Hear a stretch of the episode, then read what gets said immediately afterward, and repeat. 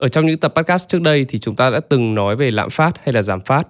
Đó là một trong những trạng thái của một nền kinh tế mà mỗi chính phủ mỗi nước đều phải quan tâm và làm sao để có thể cân bằng được các kịch bản sao cho không mất đi cái sự cân bằng, gây ra những cái hậu quả xấu tới lợi ích quốc gia. Nhưng mà tuy nhiên là trong bản thân riêng mỗi khái niệm lạm phát hay là giảm phát thì nó còn có các trạng thái khác nhau được tạo nên bởi các yếu tố khác xuất hiện ở một thời điểm. Với tình hình căng thẳng đang leo thang tại Nga và Ukraine, khủng hoảng năng lượng tại châu Âu cũng như là nỗi lo lạm phát trên toàn thế giới vẫn chưa đi qua, thì một nỗi lo khác đang dần được nhen nhóm và được nhiều nhà kinh tế học nổi tiếng cũng như những tổ chức tài chính lớn trên thế giới nói đến nhiều nhất tại thời điểm này, đó chính là lạm phát đình trệ. Điều đã xảy ra vào khoảng năm 1970 khiến cho hàng ngàn người trên thế giới mất việc và nền kinh tế phải chứng kiến một sự sụt giảm mạnh về tăng trưởng GDP. Vậy, lạm phát đình trệ là gì? Nó có tác động thế nào tới cuộc sống và kinh tế của chúng ta? Hãy cùng chúng mình tìm hiểu trong tập podcast ngày hôm nay nhé.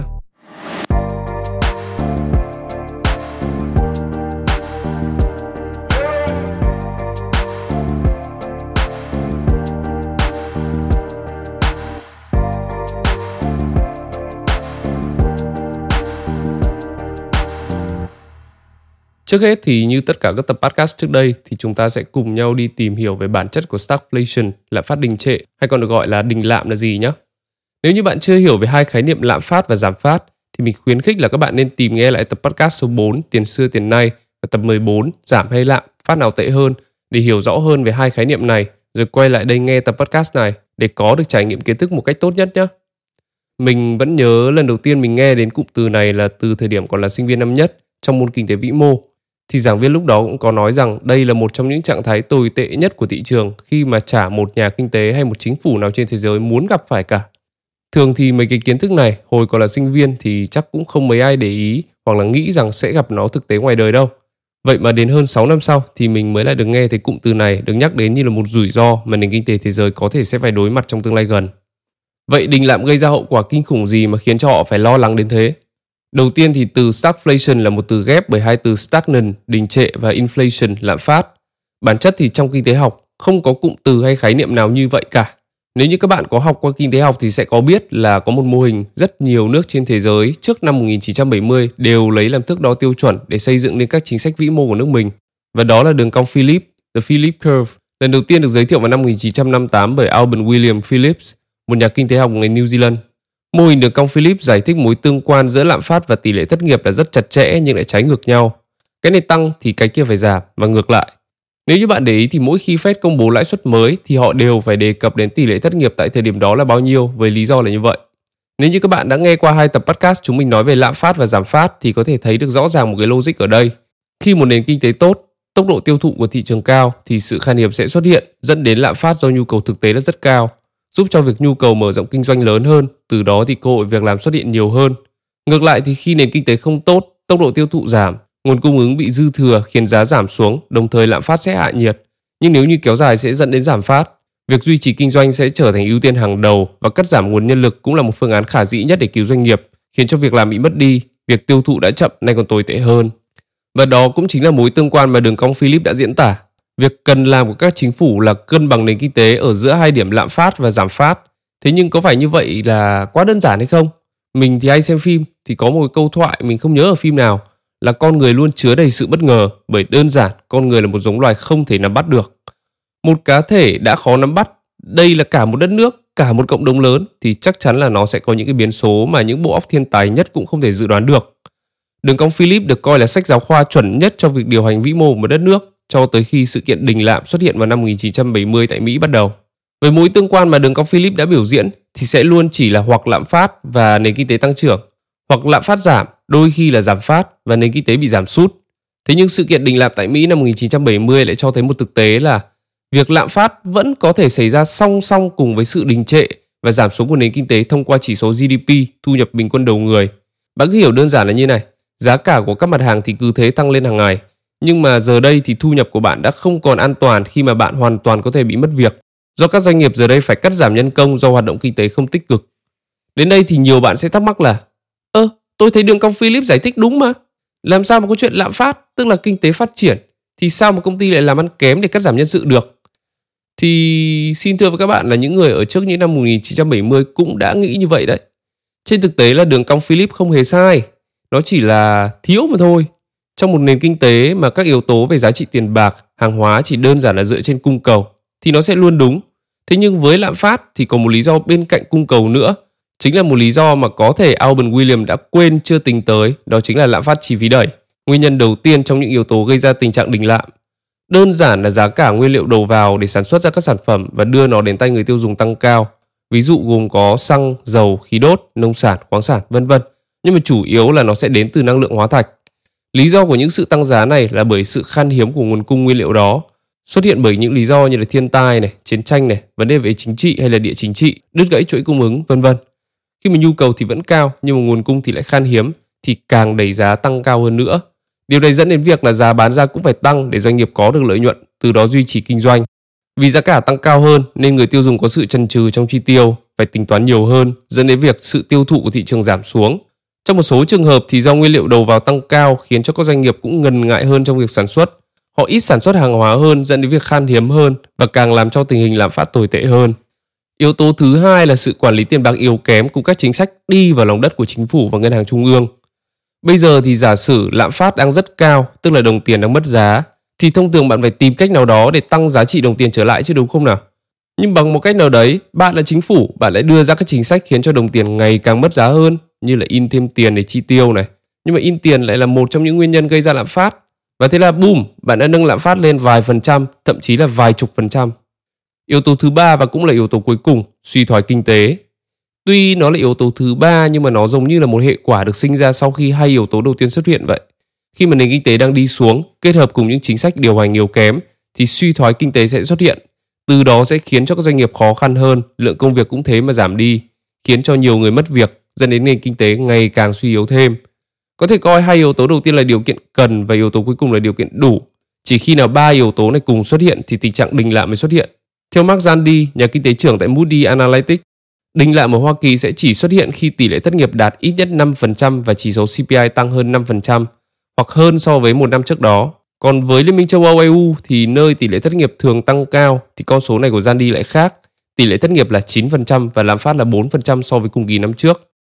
Ok, bây giờ thì nói về lý thuyết như vậy là đủ rồi. Chúng ta hãy cùng đi vào thực tế, quay ngược thời gian về thập niên 70-80 của thế kỷ trước để cùng hiểu rõ hơn những nguyên nhân kia là như thế nào một cách cụ thể và hậu quả mà nó để lại cho nước Mỹ cũng như toàn thế giới nhé.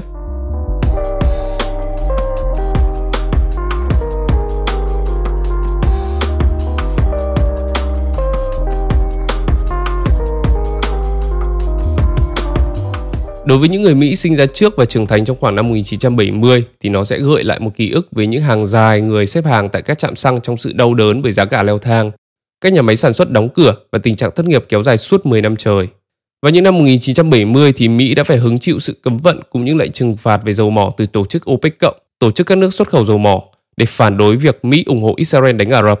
Điều này đã khiến cho giá dầu tại nước này tăng gấp 3 lần so với thông thường, từ 290 đô lên tới 1.165 đô cho một thùng. Và trên thực tế là cho dù dầu khí có tăng lên cao thì nhu cầu tiêu thụ vẫn vô cùng lớn. Điều này đã dẫn đến những sản phẩm liên quan đến dầu tăng cao như là xăng dầu. Và với một nền kinh tế phụ thuộc nhiều vào năng lượng dầu mỏ như trong quá khứ và hiện nay, thì điều này ảnh hưởng không nhỏ tới cuộc sống của người dân Mỹ. Việc di chuyển và sinh hoạt khó khăn hơn khi giá dầu tăng cao, chiếm tới gần 10% thu nhập của người lao động. Chưa dừng lại ở đó là để sản xuất ra được hàng hóa bán ra thị trường thì hầu hết, mình không muốn nói là tất cả các doanh nghiệp đều sử dụng xăng dầu cho việc vận hành máy móc hay là vận chuyển hàng hóa. Đương nhiên là doanh nghiệp sẽ không chịu những chi phí đó, mà người phải chịu chính là người dân đáng thương kia. Khi mà giá cả cho những hoạt động thiết yếu để duy trì cuộc sống tăng cao thì những hiệp hội người lao động tại Mỹ đã đứng lên đòi quyền lợi cho mình khi mà chi phí thì ngày càng tăng cao mà lương thì lại không tăng. Sau một hồi hai bên cãi lộn thì cuối cùng các doanh nghiệp cũng phải đồng ý tăng lương nhưng mà bởi vì họ cũng không muốn làm giảm đi cái lợi nhuận của mình nên là đồng thời họ vừa tăng giá bán sản phẩm của họ ra, họ vừa tăng lương cho nhân viên. Cơ mà các bạn có thấy kiểu cay ấy, vì tuy là tăng lương nhưng mà giá sản phẩm thì vẫn tăng. Trung quy là tăng lương cũng bằng âm khi mà họ nhận lương xong họ vẫn phải chi trả nhiều tiền hơn thì cũng chả khác nào tiền vẫn quay trở về túi các doanh nghiệp kia. Nhưng mà nếu họ lựa chọn tiêu dùng ít đi thì các doanh nghiệp cũng khó để có thể tiếp tục duy trì chứ chưa nói đến việc phát triển hơn. Điều này được gọi là wage spiral vòng xoáy giá gạt tiền lương vậy nên nhiều doanh nghiệp đã phải cắt giảm nhân viên để duy trì kinh doanh trong những trường hợp tệ hơn là doanh nghiệp phá sản cũng như khiến hàng nghìn công việc bị mất đi vào cùng thời điểm đó thì tổng thống của nước Mỹ là Richard Nixon người có cái tên mà thời các cụ, ông bà, cha mẹ chúng ta hay dùng để đặt tên cho những cún cưng trong nhà ấy, đã loại bỏ hoàn toàn bản vị vàng, thứ liên kết chặt chẽ với giá trị của tiền giấy trước đây. Giờ đây thì không còn sự an chế về nguồn cung tiền do sự khan hiếm của vàng nữa. Tiền có thể in ra từ không khí và chính phủ của Nixon đã làm cho mọi thứ càng trở nên tồi tệ hơn khi mà trước đó và cả trong nhiệm kỳ của mình thì Mỹ đã đang trong cuộc chiến tranh thuộc địa tại Việt Nam. Cuộc chiến khiến Mỹ tiêu tốn hơn 1 tỷ tỷ đô la tính theo giá trị tiền hiện nay. Nixon cũng hứa rằng sẽ giúp đất nước mình vực dậy khỏi nền kinh tế đang vô cùng tồi tệ. Nhưng mà ông ta lại bí mật đem tiền đi để tiếp tục đánh Việt Nam. Cùng với đó là gia tăng thêm thuế lên tới 10%, đóng băng tiền lương trong 90 ngày để điều chỉnh lại các vấn đề về vĩ mô và đỉnh điểm là in thêm tiền để cứu nền kinh tế. Nói thật là mình nghĩ phải có thuyết âm mưu nào đó chứ người bình thường hiểu vấn đề không thể hành động như thế được. Bởi vì đơn giản là khi mà nền kinh tế đã lạm phát rồi thì in thêm tiền chỉ lạm phát hơn mà thôi. Suốt một thập kỷ kéo dài từ năm 1970 thì người dân Mỹ đã phải chịu sự lạm phát lên tới 13,55%, một con số mà không một nhà kinh tế học hay một chính phủ, người dân nào mong muốn nó xảy ra cả. Giả sử bạn mua một cân gạo hết 100.000 đi, thì giờ bạn phải trả thêm 13.000 nữa cho mỗi cân gạo. Vậy bây giờ nếu như bạn mua 10 cân gạo, thì bạn đã mất thêm một cân gạo nữa mà đáng ra là bạn có thể có cùng với số tiền đó ở thời điểm trước đây. Như vậy là các bạn có thể thấy ba nguyên nhân rất cụ thể để tình trạng đình lạm diễn ra rồi chứ. Đầu tiên là giá dầu khí tăng cao đột ngột bởi các lệnh trừng phạt từ OPEC cộng do các cuộc chiến tranh tại Trung Đông mà Mỹ đang ủng hộ. Thứ hai là những chính sách đi vào lòng đất của chính phủ Mỹ thời Nixon.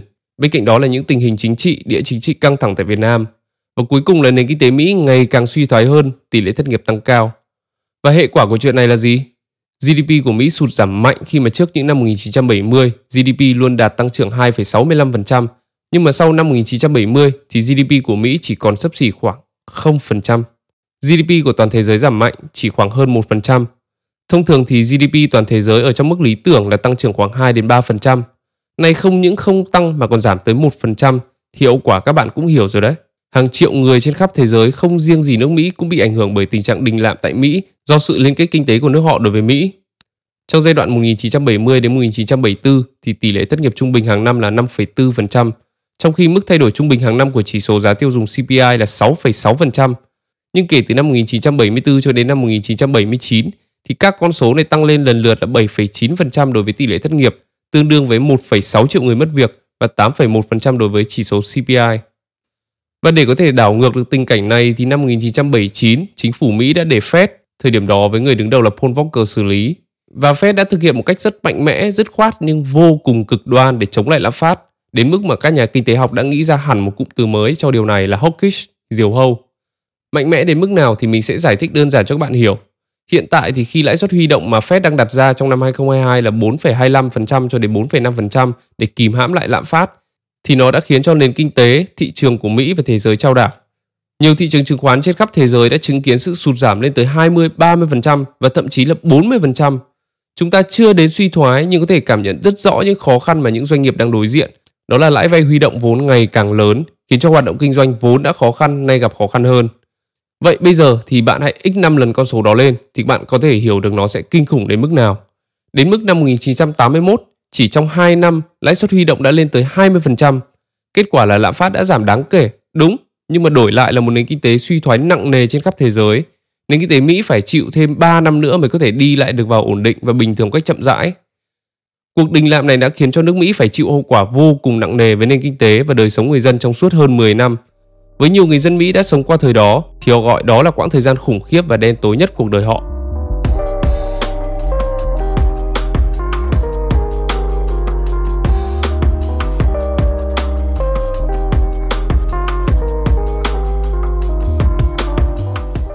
Rồi, bây giờ sẽ là câu hỏi mà chúng ta cần quan tâm nhất hiện nay là liệu stagflation có quay trở lại. Đầu tiên là chúng ta sẽ phải nhìn lại những quan điểm mà những người ủng hộ cho dự đoán này sẽ xảy ra và những người không ủng hộ cho dự đoán này xem kịch bản nào sẽ có tỷ lệ cao hay thấp nhé. Với những người ủng hộ kịch bản này sẽ xảy ra thì họ cho rằng từ trước những năm 1970, khoảng năm 1960, nước Mỹ đã chi rất nhiều tiền như thể họ thích là có. Họ chi hàng tỷ tỷ đô la cho vũ khí để phục vụ hai cuộc chiến tại Trung Đông và Việt Nam trước khi cơn ác mộng xuất hiện còn hiện nay thì chính phủ Mỹ đã chi tới 5 tỷ tỷ đô để cứu vãn nền kinh tế khi gặp khủng hoảng bởi đại dịch Covid. Khi một nền kinh tế lạm phát thì chính phủ sẽ làm gì? Đương nhiên mục tiêu cuối cùng là giảm lạm phát rồi và giảm bằng cách thắt chặt những chính sách tiền tệ, siết lại cung tiền ra thị trường. Điều này có nghĩa là họ phải đánh đổi tăng trưởng kinh tế để giảm bớt hơi nóng lạm phát. Nếu như họ không làm cách phù hợp thì nước Mỹ hoàn toàn có thể sẽ bị bỏng nặng. Họ sẽ lấy bớt nguồn cung tiền ra khỏi thị trường, đồng thời tăng lãi suất cho vay lên để người dân khó tiếp cận với nguồn tiền vay hơn. Từ đó thì nhu cầu mua sắm giảm xuống. Thế nhưng cùng với đó, vì lãi phát đã quá cao mà người dân giờ đây cũng không có đủ tiền để mua sắm như trước đây nữa, vì nguồn thu của họ vẫn vậy. Họ còn phải trả thêm tiền lãi vay trước đó mà giá cả giờ đây còn cao hơn trước rất nhiều. Và đó là những gì Fed đang làm hiện nay. Cho dù Fed đã tăng lãi suất khá cao nhưng mà lạm phát thì vẫn chưa hề có dấu hiệu giảm đáng kể. Điều này có thể khiến cho Fed giữ thái độ diều hâu và tăng lãi suất cao hơn nữa, khiến mọi việc trở nên tồi tệ hơn. Lạm phát ở một số nền kinh tế đang tăng với mức độ nhanh nhất trong 4 thập kỷ, trong khi một số thị trường lao động thắt chặt đã thúc đẩy tăng lương. Điều đó đã làm dấy lên những lo ngại rằng chúng có thể trở nên tự củng cố và dẫn đến vòng xoáy giá lương. Khi mà các doanh nghiệp và các hộ gia đình kỳ vọng lạm phát trong tương lai sẽ giống như hiện nay, một cú sốc lạm phát có thể khiến cho người lao động đòi hỏi nhiều hơn để bù đắp cho lạm phát cao hơn trong tương lai. Điều này có thể dẫn đến lạm phát tăng cao và duy trì trên mức mục tiêu mà các ngân hàng trung ương mong muốn trong một thời gian dài ngay cả khi không có thêm một cú sốc giá nào. Giá dầu của thời gian qua đã có những cái thời điểm tăng cao hơn 100 đô la một thùng, cao nhất là 120 đô la một thùng. Tuy là gần đây giá đã giảm mạnh nhưng mà vẫn dao động trong mức khoảng 92 đô la một thùng. Hiện nay thì lạm phát tại Mỹ đã lên tới 8,5%, cao nhất trong khoảng 40 năm trở lại đây. Tuy là chưa cao bằng những năm 1970, nhưng mà chúng ta vừa mới bước ra khỏi đại dịch Covid chưa đầy một năm. Chuỗi cung ứng toàn cầu vẫn đang gián đoạn, cùng với đó là những biến động lớn về chính trị, địa chính trị trên khắp thế giới cũng như được căng thẳng tại Nga, Ukraine. Những căng thẳng này thì nó đã làm khuếch đại sự gián đoạn nguồn cung hàng hóa, càng khiến cho những rủi ro giá tăng cao hơn. Dường như khủng hoảng năng lượng là điều chắc chắn sẽ đến, nhưng mà bên cạnh đó có thể đi kèm những khủng hoảng lương thực toàn cầu, từ đó dẫn đến căng thẳng trong xã hội, dẫn đến một thời kỳ đen tối hơn mở ra. Việc lạm phát tăng cao thì ngoài việc nhu yếu phẩm tăng giá thì nó cũng không khác gì bạn đang xuất khẩu thu nhập của người dân ra những cái nước mà đang cung cấp hàng hóa cho bạn. Điều này khiến cho nhiều người lao động cảm thấy chán nản, cần một công việc có nguồn thu cao hơn. Thực tế là mức tăng thu nhập của người lao động ở Mỹ đã đình trệ trong khoảng 4 thập kỷ trở lại đây. Những người lao động tại những công ty lớn như là Apple, Amazon, Starbucks vân vân đang đứng lên đòi quyền lợi hợp lý hơn cho thu nhập của họ. Các bạn nghe điều này có quen không? Vậy thì bây giờ chúng ta hãy cùng điểm qua thử xem đã đủ các yếu tố để tạo nên stagflation tại Mỹ chưa nhé. Lạm phát tăng cao kỷ lục do chi phí đẩy, check. Chính sách quản lý tiền tệ chưa tốt, check. Suy thoái kinh tế toàn cầu, hmm, chắc là chưa chắc đâu. Vậy là các bạn có thể thấy đấy, vẫn chưa có đủ các yếu tố để stagflation trở thành hiện thực theo lý thuyết phải không nào? Còn bây giờ thì chúng ta hãy cùng lắng nghe những quan điểm của những người không ủng hộ kịch bản này xảy ra nhé. Tuy lạm phát tăng cao nhưng mà có một điều khác biệt hẳn so với trước đây – đó chính là tuy cung tiền ngoài thị trường là rất lớn, giá cả hàng hóa tăng kỷ lục, nhưng mà bằng một cách thần kỳ nào đó thì Fed vẫn duy trì được giá trị của đồng đô la ở mức cao, chứ không như những năm 1970 khi mà tiền mất giá trầm trọng. Nền kinh tế hiện nay ít phụ thuộc vào dầu mỏ hơn. Theo bà Jennifer Granholm, thì năng lượng sạch khác như là điện đang dần phát triển và sự chuyển đổi từ năng lượng dầu mỏ sang điện không phải là nó sắp tới mà là nó đã diễn ra rồi. Chúng ta có thể thấy một số ứng dụng của nguồn năng lượng này chính là ô tô điện, Việc khai thác năng lượng điện ngày nay cũng ngày càng tân tiến hơn so với những hình thức trước đây như là điện gió, điện mặt trời. Vậy nên là để có một sự tác động lớn đến Mỹ trong tương lai như đã từng trong quá khứ thì rất khó là để có thể xảy ra khi mà ở thời điểm đó người dân Mỹ hoàn toàn phụ thuộc vào nhiên liệu hóa thạch. Thông thường thì trong mọi cuộc khủng hoảng hay suy thoái kinh tế thì GDP sẽ giảm và tỷ lệ thất nghiệp sẽ tăng. Nhưng mà như hiện nay thì GDP của Mỹ tuy đã giảm tương đối, trước cả khi Chủ tịch Fed là Jerome Powell tuyên bố rằng suy thoái là một khả năng hoàn toàn có thể xảy ra Thế nhưng mà tỷ lệ thất nghiệp hiện nay lại có dấu hiệu giảm xuống đáng kể. Như mình đã giải thích qua ở trên, thì khi mà thu nhập của người lao động giảm, thì sức tiêu thụ của thị trường giảm, dẫn đến doanh thu của các doanh nghiệp giảm, khiến họ phải cắt bớt nhân công, thì các doanh nghiệp hiện nay họ lại không quyết định cắt giảm bớt chi tiêu người lao động hay là các khoản đầu tư của mình. Đơn giản là trong đại dịch Covid đã khiến cho người dân không thể ra khỏi nhà, các doanh nghiệp cũng khó khăn hơn trong việc tìm kiếm nhân công. Lực lượng lao động tại Mỹ ở mức thấp nhất trong khoảng 40 năm trở lại đây do đại dịch đã gây ra Điều này đồng nghĩa với việc là có rất nhiều công việc đang trống cần phải được lấp đầy. Những nhà lập pháp ngày nay đã trải qua sự kiện này trong quá khứ, chứ không còn là lần đầu tiên họ gặp phải trong những năm 1970, vậy nên là họ sẽ có những kinh nghiệm để đối phó tốt hơn so với trước đây. Lịch sử thì có thể lặp lại nhưng không bao giờ hoàn toàn giống với những điều đã xảy ra. Và cuối cùng là những diễn biến hiện tại nó mới chỉ là diễn ra trong một thời gian ngắn chứ chưa dài, vậy nên là chưa thể coi là sự đình trệ của nền kinh tế được. Và đó là những quan điểm của hai bên đối lập nhau theo quan điểm liệu có xảy ra tình trạng đình lạm phát hay không. Theo cá nhân mình thì mình không đưa ra một quan điểm hay nhận xét ủng hộ nào bởi vì đơn giản thôi, xã hội con người vẫn luôn tiến hóa thì thật khó để có thể đánh giá một cách chính xác liệu những điều tồi tệ trong quá khứ có thể quay lại hay không hay là những điều tốt đẹp hơn sẽ đến hoặc thậm chí là nó có thể xấu hơn những gì đã diễn ra. Điều đó thì ai mới biết được. Nhưng với những gì đã diễn ra gần đây, như là Fed tiếp tục tăng lãi suất một cách mạnh tay, tăng trưởng nền kinh tế đang dần có sự giảm sút và lạm phát là tuy sau một khoảng thời gian hạ nhiệt nhưng thực tế là vẫn ở mức rất cao thì Fed sẽ còn mạnh tay hơn nữa bằng cách giảm mua nợ của chính phủ Mỹ hay còn gọi là trái phiếu. Bản thân những nhà đầu tư cũng như là những người dân tại Mỹ đang kỳ vọng khá lạc quan khi cho rằng giá cả sẽ giảm mạnh. Cơ mà thực tế thì giá cả sẽ giảm từ từ chứ không thể giảm sốc bụp một cái phát được. Lợi nhuận cùng các doanh nghiệp và biên lợi nhuận đang giảm nhanh một cách đáng kể cho dù chi phí để bán hàng vẫn đang tăng cao. Đây đúng là một combo mà không một doanh nghiệp nào mong muốn. Và những dự báo hiện tại của các tổ chức tài chính lớn trên thế giới đều cho rằng giá cả cao vẫn sẽ tồn tại trong một khoảng thời gian dài nữa, ít nhất là cho đến năm 2024. Và với những diễn biến như vậy thì không thể nào phủ nhận là rủi ro xuất hiện vẫn vô cùng lớn.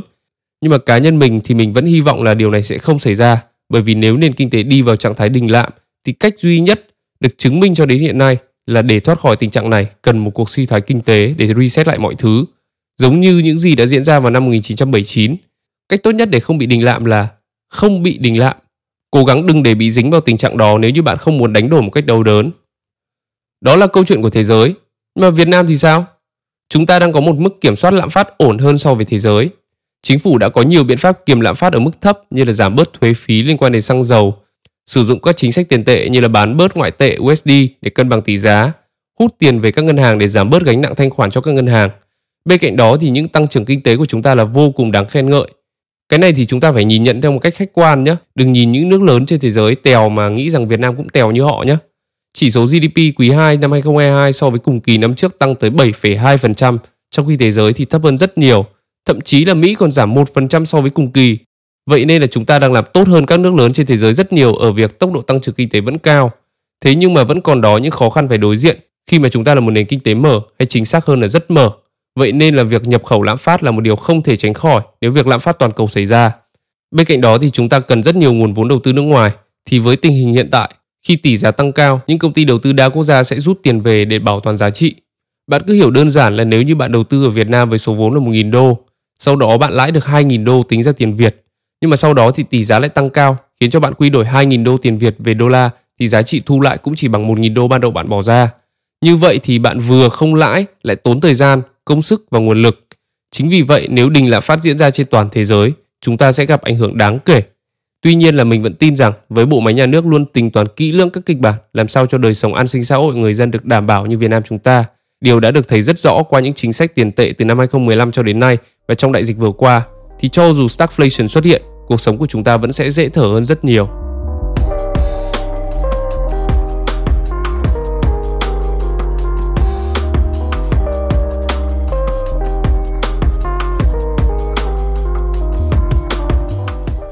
Vậy thì chúng ta nên làm gì khi mà rủi ro stagflation xuất hiện?